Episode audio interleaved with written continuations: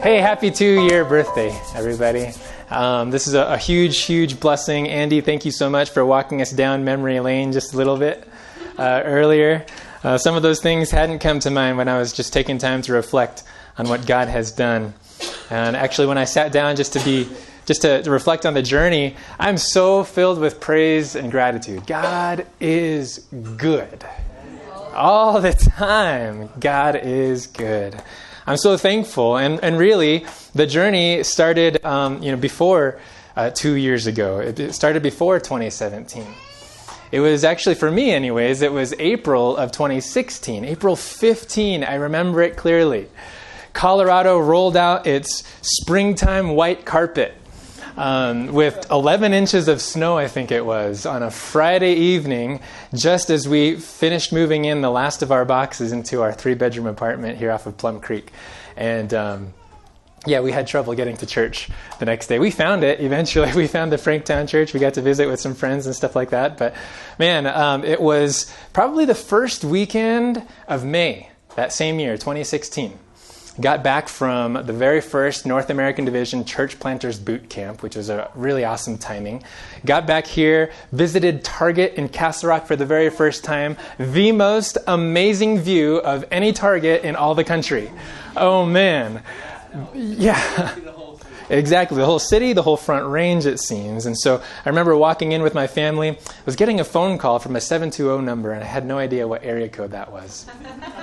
And uh, on the other line was a was a guy, a really enthusiastic voice. His name was uh, David Martinez. You remember David?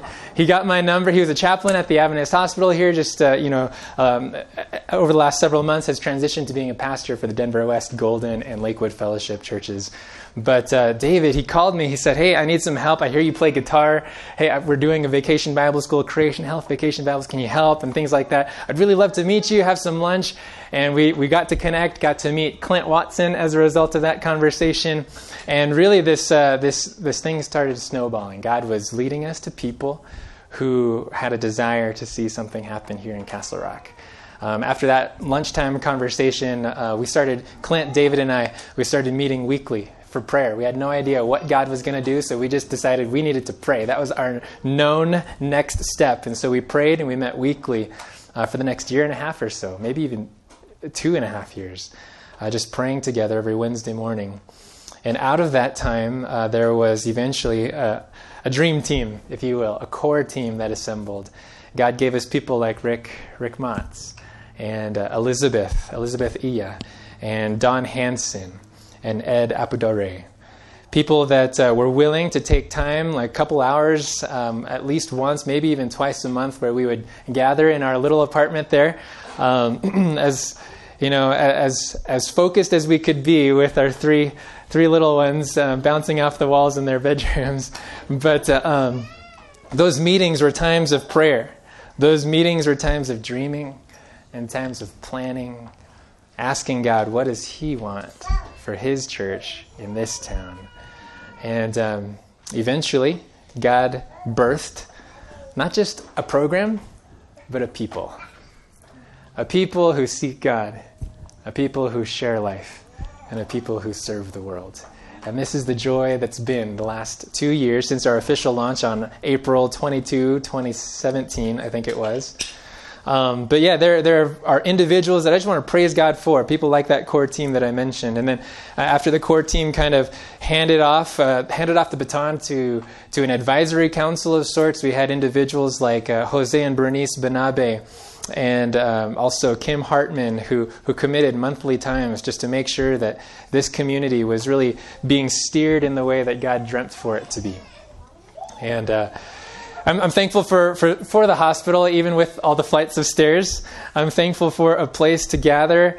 You know, it doesn't, I mean, what a metaphor, right? You, you come to a hospital to worship, you come to, to a place of healing to meet with Jesus. And, um, you know, from an average startup meeting group of about 25 to 30 to nearly doubling to the family that we are now. Um, we have a lot to praise God for. A lot to praise God for. And yeah, there, there have been challenges along the way. Let's not kid ourselves. There have been challenges along the way. But all along the way, there have also been evidences that this is God's. And God is in this. And I'm clinging to the promise today of Philippians 1 6 that he who began a good work in you will be faithful to complete it until the day of Christ Jesus. Uh, I'm clinging to that promise. And so uh, let's, not, let's not lose this desire to be not just a program, but a people who seek God and share life and serve the world. I'm thankful also for, for dreamers in our administrative levels of church, you know, in our conference office who dreamt of a church being planted in this growing community. Um, man, he, they recognized a dark spot on the map, so to speak, and said, there needs to be light right here. And so they, they opened up resources, and we're looking forward to, to not just being a light, but also looking at other dark places on the map so that we can not just be disciples who make disciples, but so we can be a church that plants churches. Amen? Let's not lose sight of that. Let's not lose sight of that. Yeah, God is doing good things here, but He's wanting to do new things as well. And so I'm thankful today. I hope we can praise God together. Our picnic today, um, I already saw some of the food come in. Uh, some of it's chilling, some of it will be warmed later. We're going to have a good time. I think we've even got some kids' activities planned and stuff. And praise the Lord for the weather. Amen. I was. I was getting kind of angry with spring.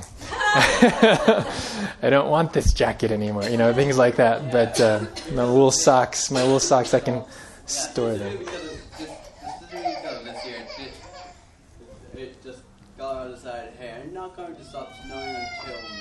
Until May. Maybe, maybe even after Mother's Day. Uh oh.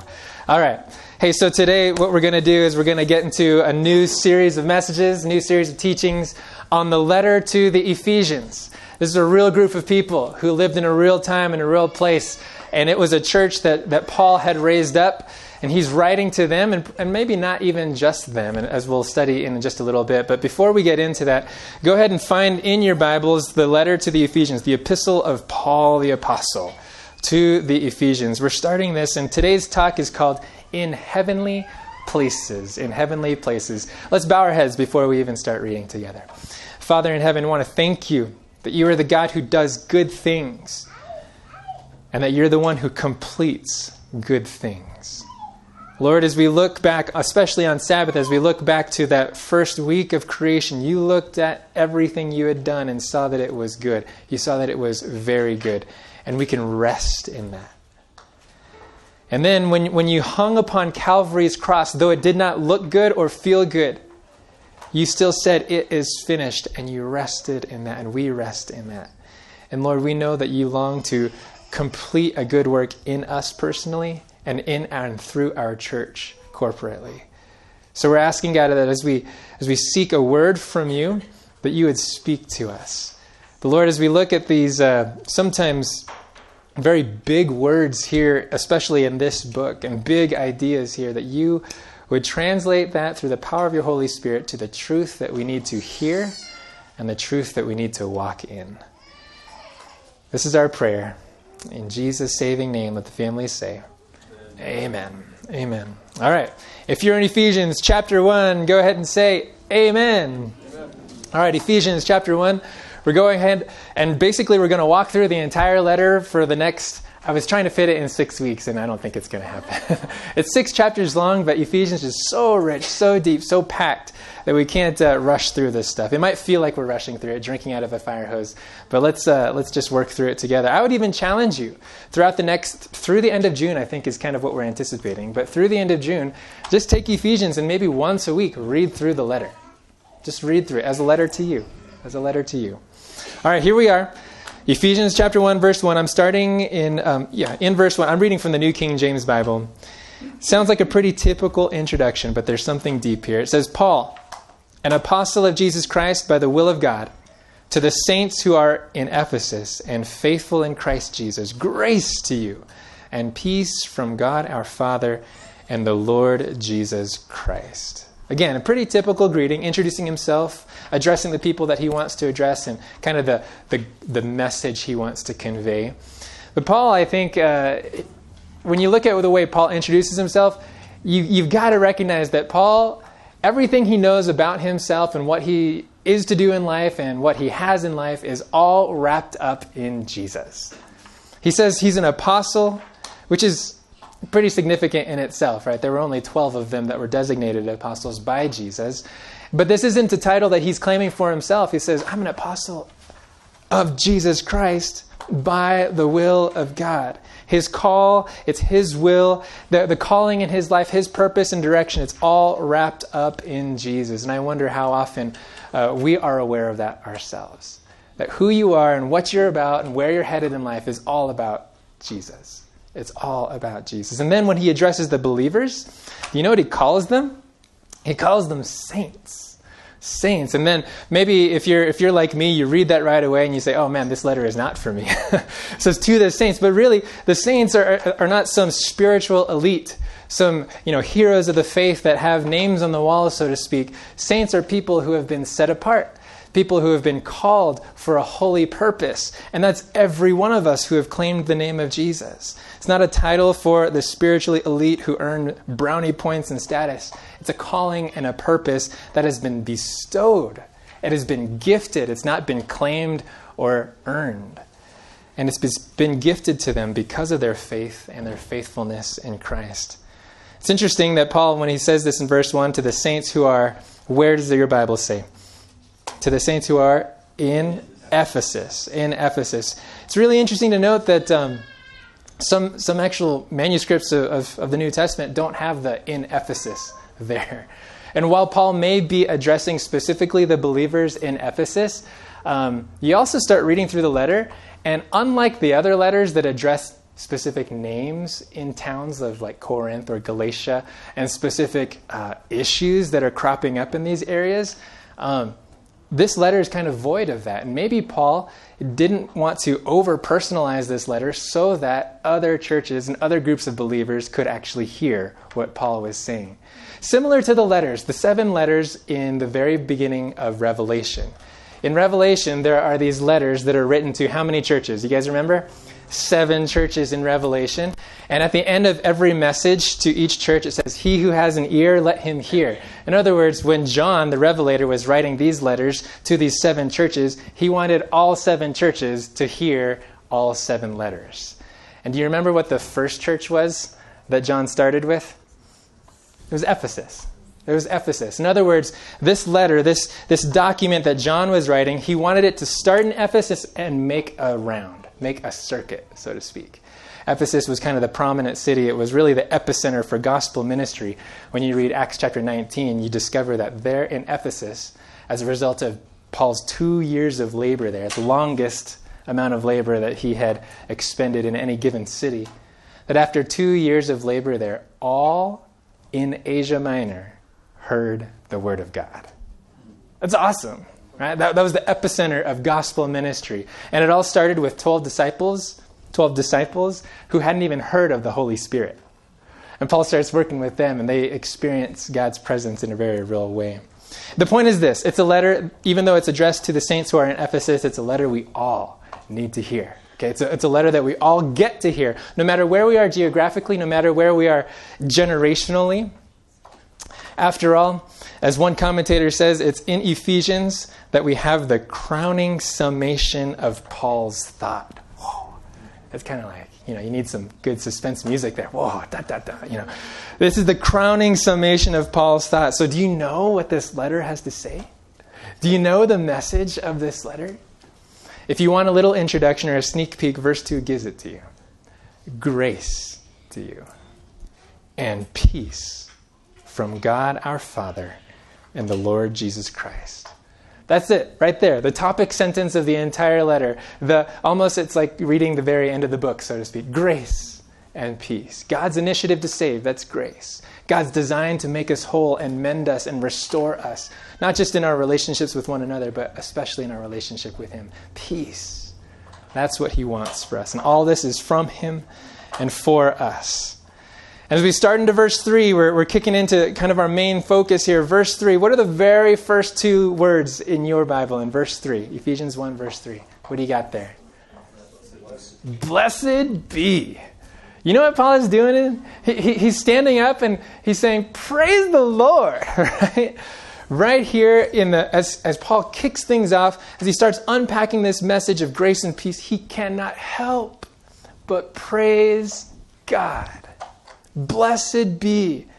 Blessed be the God and Father of our Lord Jesus Christ. Right from the gate, it's as if Paul is swept into an almost breathless sense of awe over what God has done and is doing for each and every one of us. And I say breathless because uh, when you read this in the Greek, I don't know how many of you would or what would want to, but verses 3 through 14 grammatically is all one sentence. One sentence. Thank the Lord for English translators who will break it up for us. Right? And it, really, it's as if Paul just cannot help. Oh, and praise God for this. And, and, and, you know, like a little kid who just can't stop telling you about his afternoon recess. And so Paul is here, he's just filled with a sense of awe, and that praise starts with exalting some really lofty realities. Notice it, verse 3. Let's read it together. It says, Blessed be the God and Father of our Lord Jesus Christ, who has blessed us with every spiritual blessing where? In the heavenly places in Christ. Do you know something today? Do you know what Paul knows? That you are blessed with every spiritual blessing. Every one of them. I don't know how many of them there are, but God has given you every one of them. You are not partially blessed. We are not scantily blessed. We are fully and abundantly blessed with every blessing. It makes me think of something else that Paul said in Romans chapter 8 verse 32. It says he who did not spare his own son but gave him up for us all, how will he not also along with him graciously give us just a few things? No.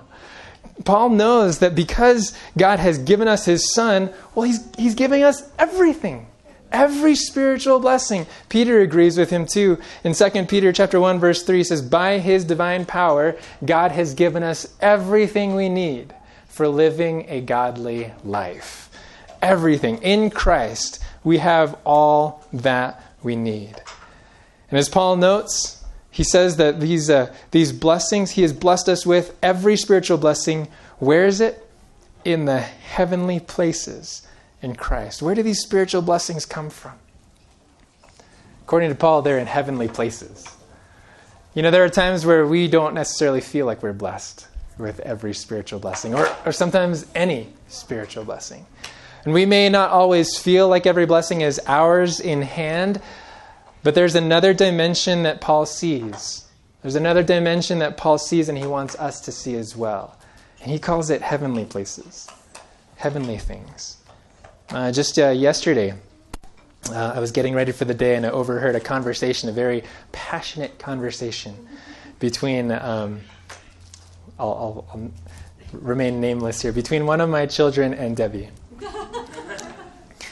and, um, you know, they had, uh, we'd recently just uh, discovered how much change in their piggy bank they had. And um, they've gotten into a, a, a an experience where they were able to purchase things that they wanted. And it was a really empowering thing, I think, for, for this unnamed child. and uh, there was a conversation hey, can we go to Target um, to buy another Lego set? what? But we have this already and, and this already. And anyway, the, it kind of went back and forth, and it was getting enthusiastic, we'll say. And uh, there was something that, that clicked once Debbie said, you know, there are a couple of bins in your closet of cars and toys that you haven't seen in a long while. The very next thing I hear is stomping, going off into the distance, and once I'm actually ready for the day and leaving, I see my boys playing with cars that I haven't seen in a long while. Happily, I'm sorry, I said boys. Anyways, I'm narrowing it down. Anyways, here's the thing I think we too often let our attention and our energy get exclusively fixated on things that are right in front of us. And we miss out on binfuls of blessings that are already ours. That are already ours. Do you know that there are heavenly realities that are already ours, binfuls, so to speak, that remained unopened simply because of our spiritual short sightedness or nearsightedness? Well, what are these spiritual blessings? What are they? Paul wants to unpack them for us. And what we're going to discover is we're going to read through We're going to feel like a breathless Paul here. No, we're going to we're going to read through and we're going to discover three categories of blessings that Paul kind of outlines for us. Three blessings, and they they kind of relate to past, present, and future, but they all impact our life today. All right, three blessings that Paul highlights, three spiritual blessings, and the first one is found in verse 4. It says this, just as he chose us in him before the foundation of the world that we should be holy and without blame before him in love. In verse 5, having predestined us to adoption as sons by Jesus Christ to himself according to the good pleasure of his will.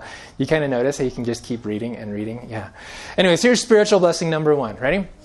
We, in Jesus, we have been chosen.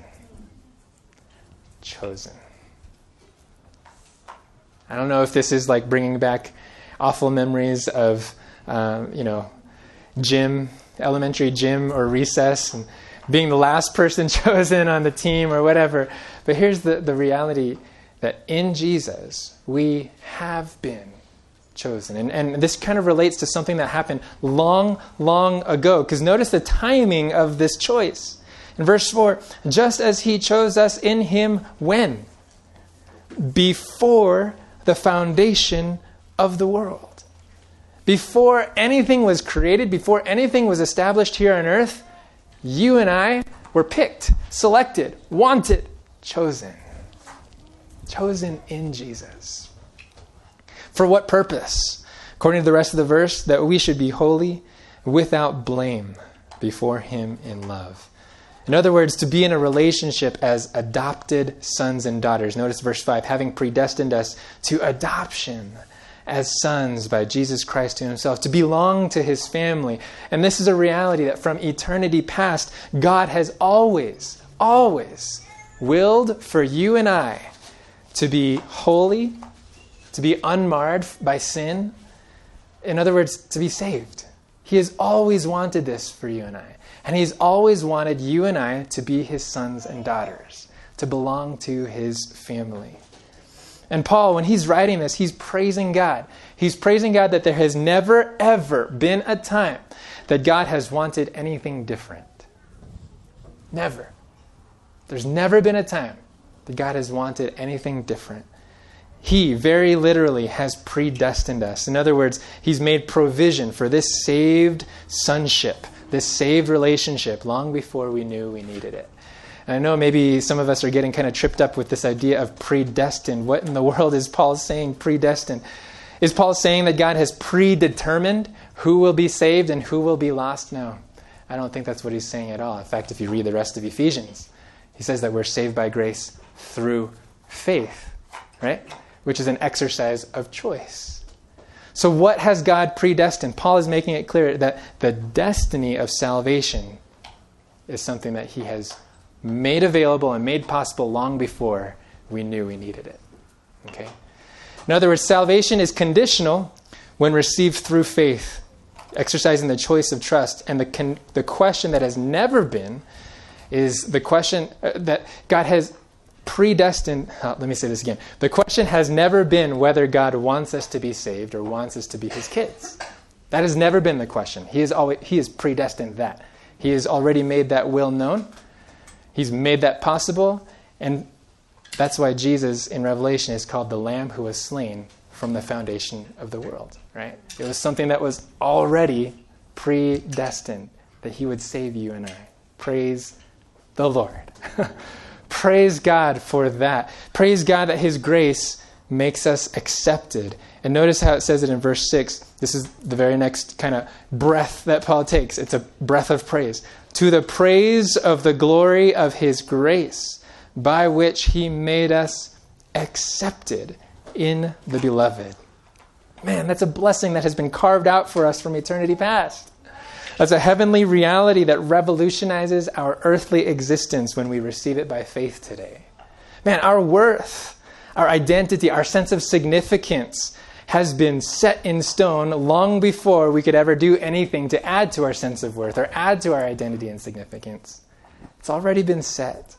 There's nothing that we can presently do, no present success or present failure can take away from that identity of being chosen in Christ.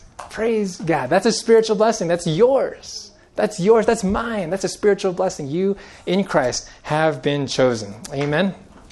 Amen. Spiritual blessing number two. Spiritual blessing number two. We're going on. It's this in Jesus we have redemption. Redemption. Let's read it. Verse 7. In him we have redemption through his blood. It's not just nail polish remover. Amen. It's in him we have redemption through his blood, the forgiveness of sins according to the riches of his grace. I love this. Redemption. Redemption. I don't know uh, in what contexts we daily or routinely use the word redemption. I don't know, maybe we, we redeem a coupon or redeem an offer on your app or something. I, I don't know. But redemption here I guess it does kind of have that sense of transaction involved. But at its root, it's, it's, it's the word luo. It means to loose or to, uh, to release. And um, the very literal construction of the word, particularly this word for redemption, is talking about releasing from, and the emphasis is on what you have been released from, or the distance between you and your former sense of enslavement. It's a slavery term. It's a term that in the Greek marketplaces you would hear when someone was buying someone else's freedom. This is terminology for deliverance, freedom, and liberation. We've been bought with the precious blood of Jesus. Our forgiveness means freedom from bondage, not just clearance of a conscience, but literal deliverance from anything that holds us in our lives. That in Christ we are blessed with freedom to walk in newness of life and liberty. And Paul, he, he kind of checks off a series of questions in the rest of his description. How, how, how is this deliverance uh, ours? It says, In him we have redemption through his blood, right? According to the riches of his grace. In other words, this is a, an infinite price for an infinite debt. How much redemption? Well, notice it in verse 8 which he made to abound toward us in all wisdom and prudence. I love that. In other words, we are abundantly redeemed. I think the psalmist David, he writes it in Psalm 130 that in him we have forgiveness, the abundant forgiveness. We're not just barely free. I think it's the Message Bible that says not just barely free, but entirely free. I love it.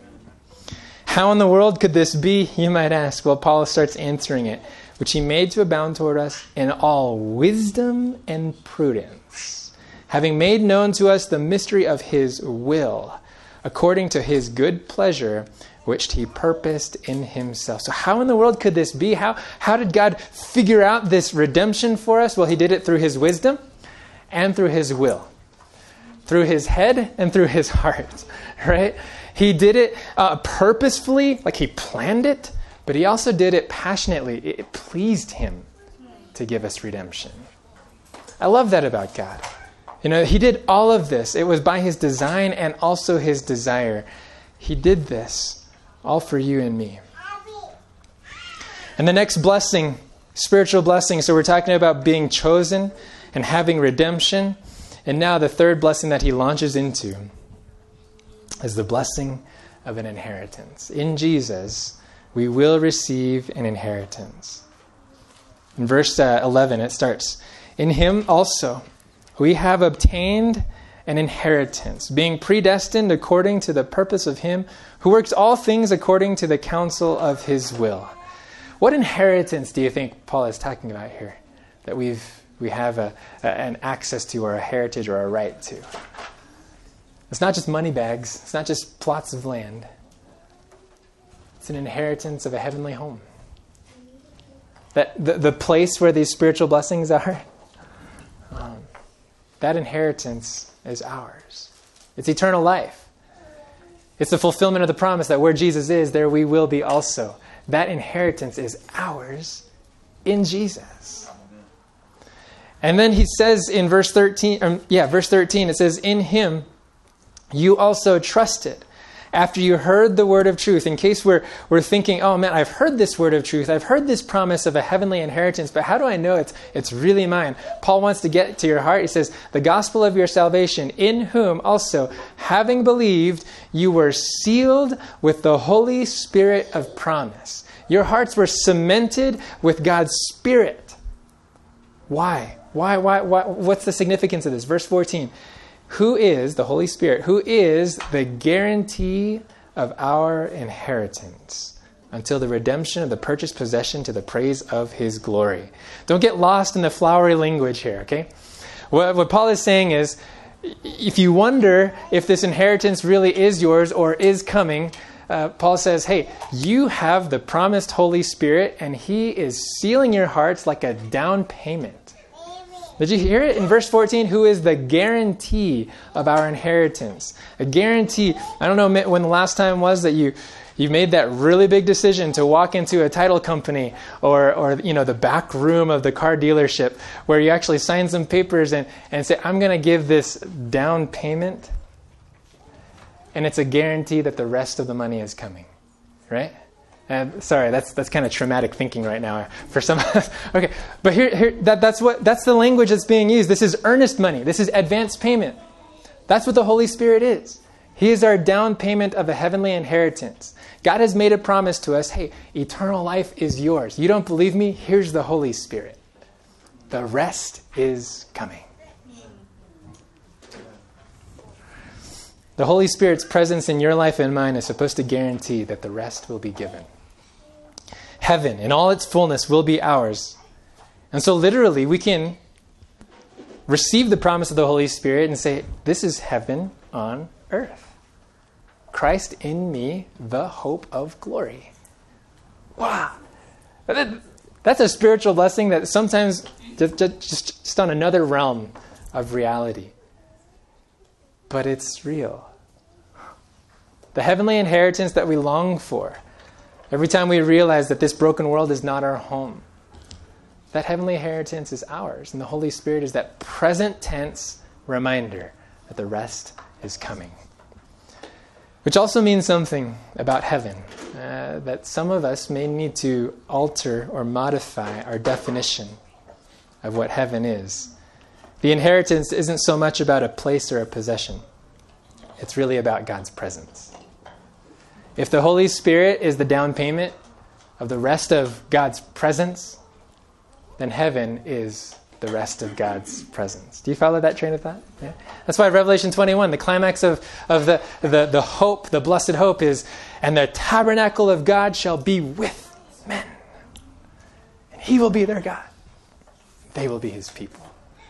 And in Revelation 22, verse 5, and they shall see his face. Man, what we lost in the Garden of Eden will be restored in the Eden made new. Well, what is it? The tree of life? No, it's God's presence.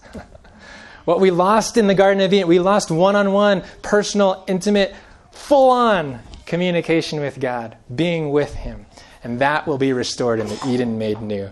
The inheritance isn't, isn't so much about a place or possession, it's ultimately about His presence. I heard it once written that it's not in heaven that we find God, but it's in God that we find heaven. Yeah. Have we become fixated on earthly concerns and conveniences that we have or that we don't have? We have every spiritual blessing in the heavenly places. What are these spiritual blessings? Paul just kind of outlines it past, present, future.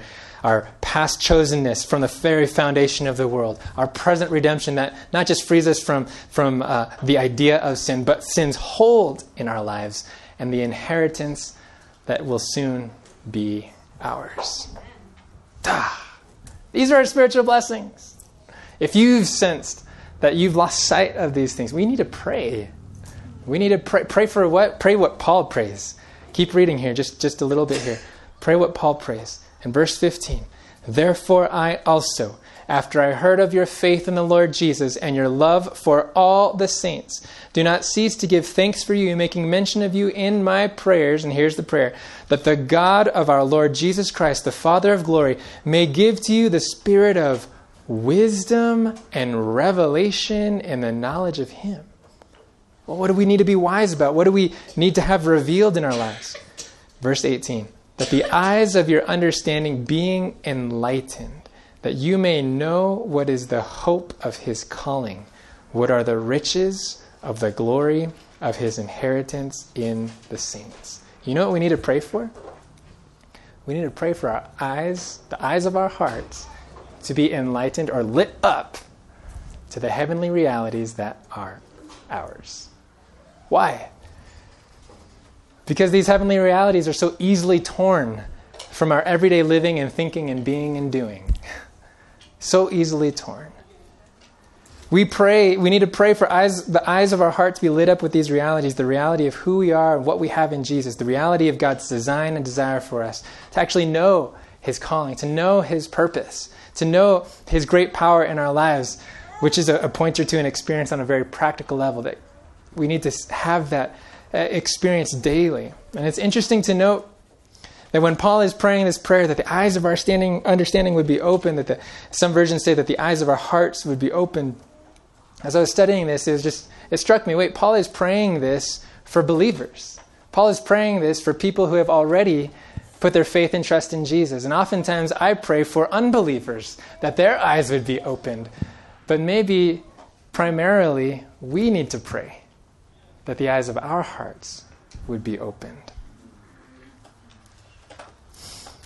And so today, as we wrap up, I just want to appeal to you to join me this week in two simple prayers.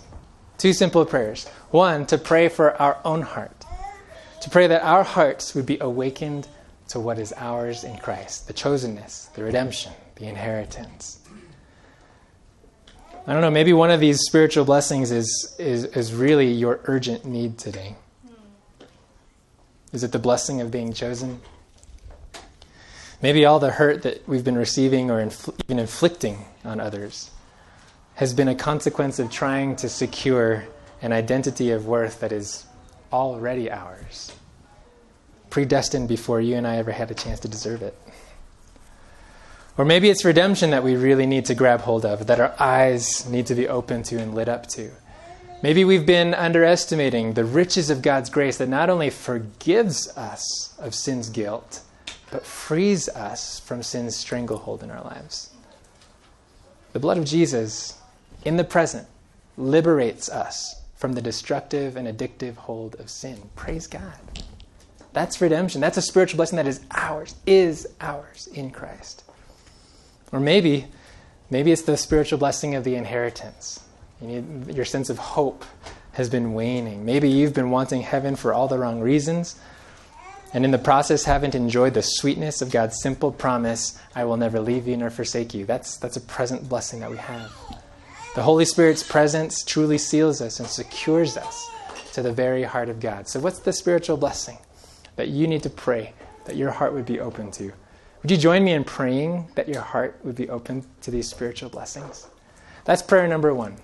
But prayer number two is this to pray that our church, as we celebrate two years, pray that our church would be used by God to light up the hearts of others to open people's understandings to the fact that these blessings are theirs in Christ. And what I want to do just now as we, we close together is I want to give you permission to pray right now for one another and for our church, that the eyes of our hearts, the eyes of this church, the eyes of this community would be lit up to the reality that are in heavenly places. So go ahead, find a partner or two, and let's just spend some time praying together for these very things.